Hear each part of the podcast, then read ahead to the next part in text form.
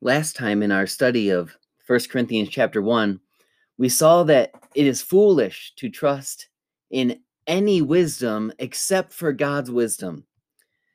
And that's because, as in, in verse 25 of First Corinthians 1, it says that if you can could rate or rank God's attributes to see the best and the weakest or the wisest and the least wise, his the least level of his wisdom or strength is still so much greater than ours.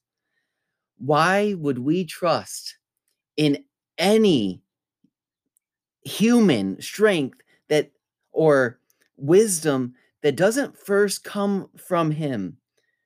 As we'll see today, he gives us wisdom and he allows us to use it, but we need to make sure that it is aligned with his wisdom and and where we get his wisdom is of course from the from his word. And so we need to be looking at that and praying that he will help us to understand it. And so he is able as the creator god to say that he has the wisdom for us and he wants us to have it but he gets the glory for it and not us. And that's where we are going in verses 26 through 31 of chapter 1, where we see that it is also foolish to give glory to anyone except for God. Verse 26, he says, For ye see your calling, brethren, and calling just refers to our salvation, how that not many wise men after the flesh. Not many mighty, not many noble are called. But God hath chosen the foolish things of the world to confound the wise. And God hath chosen the weak things of the world to confound the things which are mighty. And the base things of the world and things which are despised hath God chosen, yea, and things which are not, to bring to naught things that are, that no flesh should, should glory in his presence. You see, God uses humble people to accomplish his work. In fact, elsewhere in God's word, in James and in Peter, it says that God opposes the proud but gives grace to the humble.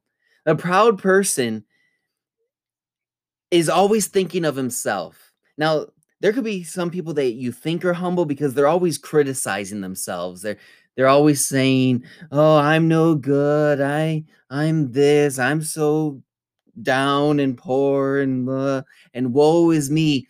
But that's actually a proud person because they're always thinking of themselves.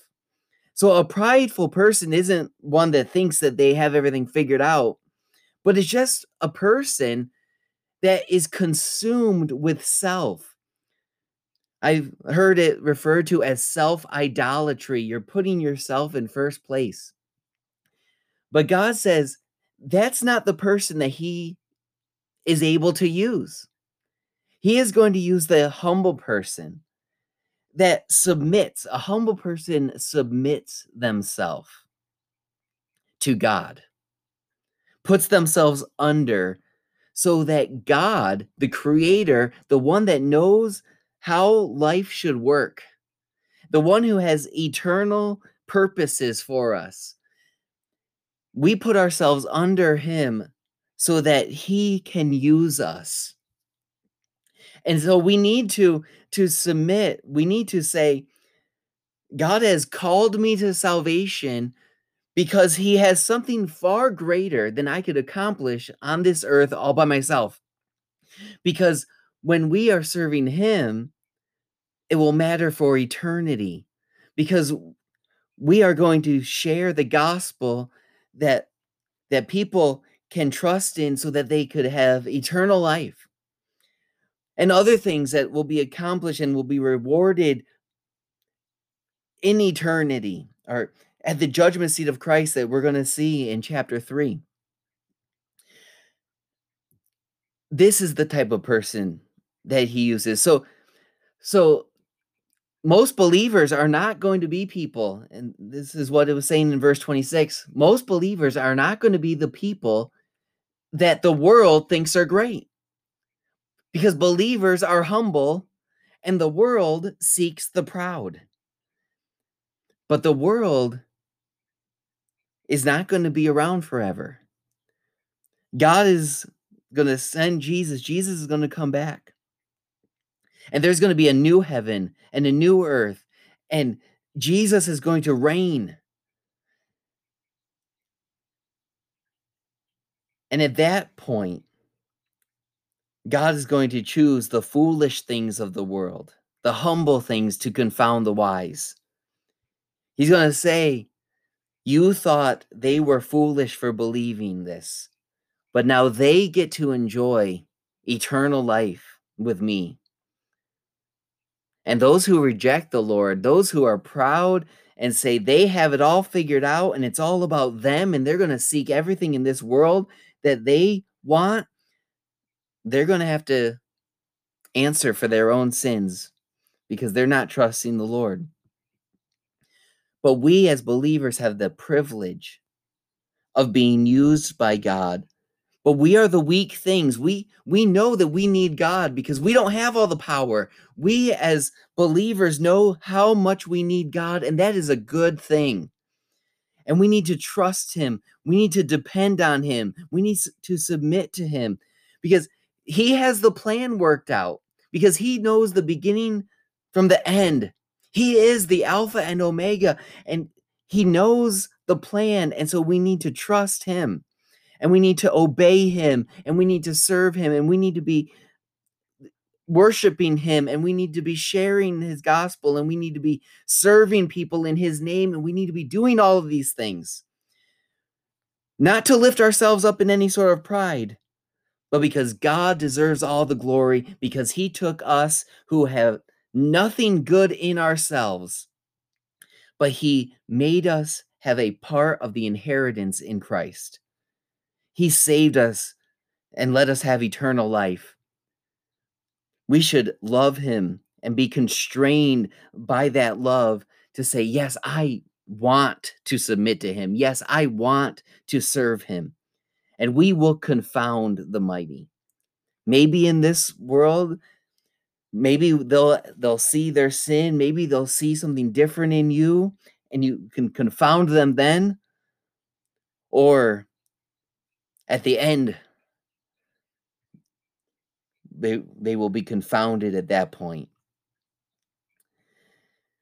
And so this is who god has chosen. The ones that are the lowest class now the ones that are looked down upon now and yes i know the world looks down on christians and that's okay but we don't change our message because they're looking down at us. We are faithful to the creator god the one who revealed himself to us the Almighty. That's who we answer to. We don't worry about the world who is looking down on us. We need to please the Lord, our Savior. And we don't glory in his presence. Verse 29 says that no flesh should glory in his presence. We don't receive the glory for anything that's accomplished because we are servants of the Master. And so we don't receive the glory and we don't need the glory. And you know what? He is going to reward us. But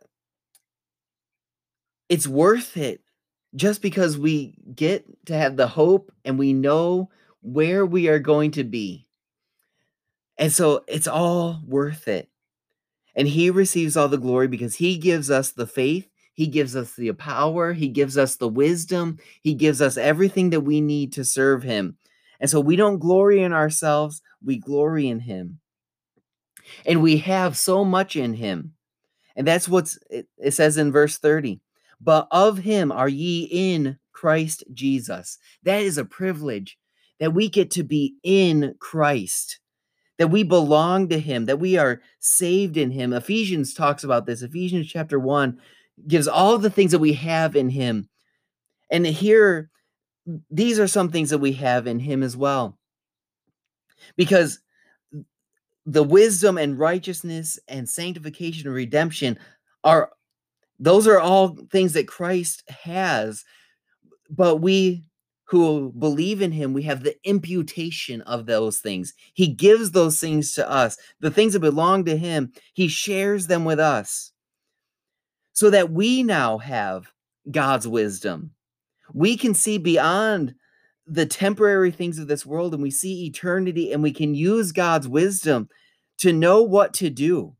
We have righteousness where we don't have to keep failing and keep losing out on pleasing God and doing what He and His creation designed us to do. But instead, we can have righteousness. And also, the imputation of righteousness is Jesus doesn't, or God doesn't look at our sin, He looks at Jesus's righteousness in us. God the Father, as He looks on us, He sees Christ's righteousness because our sins have been forgiven by Jesus' sacrifice on the cross. But we also have sanctification, and that is the process of being made holy or set apart. That's what the, the Greek word, uh, the Greek root of that word means that we're being made holy, which means set apart, set apart from sin, set apart to God. And we have that now. We are a special people that belong to God the Father, the Creator God, the good God, the gracious God, the merciful God. And we are set apart to Him, and we can now have a greater purpose than we could have ever imagined before we were saved. And we also have redemption. And redemption means that we belonged to something else. And so we belonged and we were trapped and enslaved to sin. But now we have been bought with a price. The price is Christ's blood that was shed on the cross. But we've been redeemed.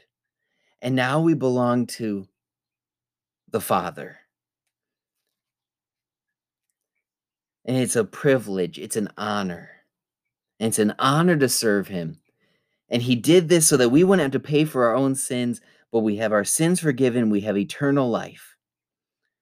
But we should, we must be willing to serve Him, be willing to humble ourselves, follow His plan, His purposes in service to Him,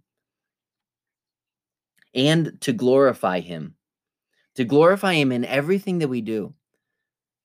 Later on in this book, we're going to see that whether we eat or drink or whatever we do, we can do it to the glory of God.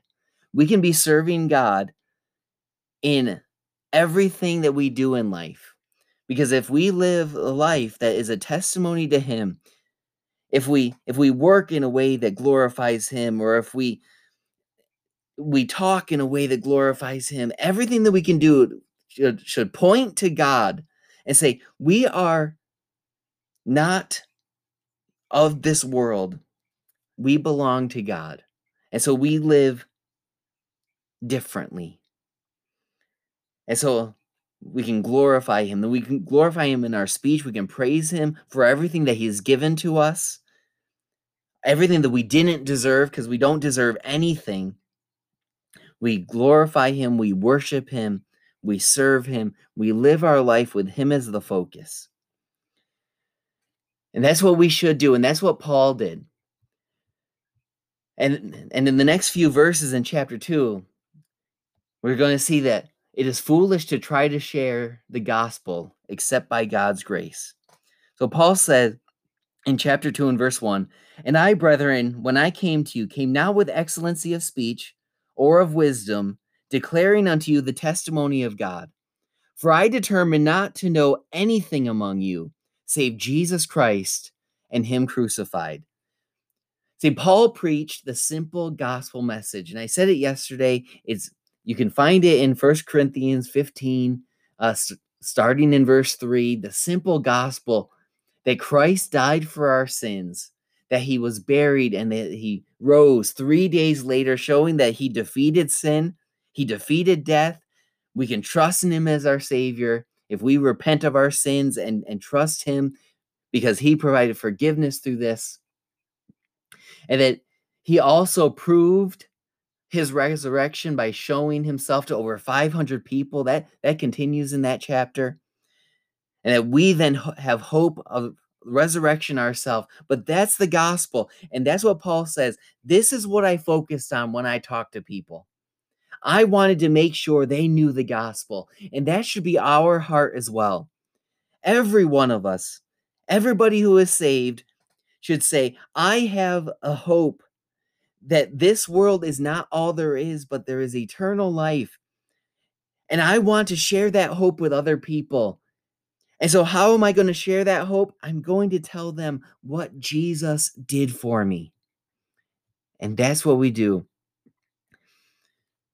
But and that should be the focus of what we talk about. Our Savior. He should mean so much to us that we can't keep from talking about him. You might wonder, am I going to annoy people if I bring them up too much? Well, the other option is that they will be lost and have to pay for their own sins in a place called the lake of fire. So I'd rather annoy them a little bit and give them the chance to be saved than keep it in and maybe they will be lost. But Paul, he said, I determined not to know anything except for this. Paul had a lot of other things that he had learned. He he had experienced great training back in Jerusalem. But this was the focus. It's not that he didn't talk about anything else because we see in in some in uh, various metaphors that he uses. He he uses sports. He uses farming. He he has other information, but the focus is the Savior who was crucified for him. And Paul was not arrogant in his preaching, though. And we need to not be arrogant when we share the gospel. In verse 3, he says, And I was with you in weakness and in fear and in much trembling. That that's how he presented the gospel to them. He was fully depending on God's power and not his own wisdom. He was depending on God's power, but he still preached. And we still need to share the gospel even though we we might not think we're up to the task, we still need to do it. Even if we acknowledge our weakness, which we should, even if we have some fear, which we might, even if we're trembling, then we're just putting our hope in it. It's got to be God speaking through us. But we still need to do it. We still need to share the hope that we have with others. And as we talk to believers, we need to, to help them hope more and learn more and grow closer to the Lord as well. You know, in verse 4, he Paul describes his speech further. He says, And my speech and my preaching was not with enticing words of man's wisdom, but in demonstration of the Spirit and of power. Paul let God's word speak for itself through Paul's speech and preaching. And yes, Paul had some other opportunities being an apostle, which none of us are, to demonstrate a little further, but we have God's word, and so we don't need those sign gifts anymore. But we can point to what God has done, the power of God, what Christ did, which is given to us in eyewitness testimony what the apostles shared and how how they explained further what Christ had accomplished. And this is what we share. And this is what we show. And then we do see God's power at work as he changes hearts, as he convicts people in their spirit, and that they get saved. And we can point to that and you say, I was lost and hopeless and a sinner, and the Lord changed me. And now I have this hope and I just want to share it with you. And I want my words and my actions to always glorify the Lord. I hope if you're a Christian today, I hope that is your goal because He is your Savior, He is your Creator, He is your sustainer, He is your provider, He is your shepherd, He is all of these things, and He deserves to be glorified in our speech and in our walk and in everything that we do. And our faith says in verse 5 that your faith should not stand in the wisdom of men, but in the power of God. It's God at work. He has the plan. He is the one that saves people. Now he he says it, it happens through preaching because he wants us to take part in it, but it is his power that does the work. We need to trust in him, not in our own wisdom, but we need to trust in God's word and we need to glorify him and be the testimony for him that we need to be. We need to humble ourselves. We need to get ourselves out of the way and we need to focus on the Lord, on learning more about him, on serving him. Thank you.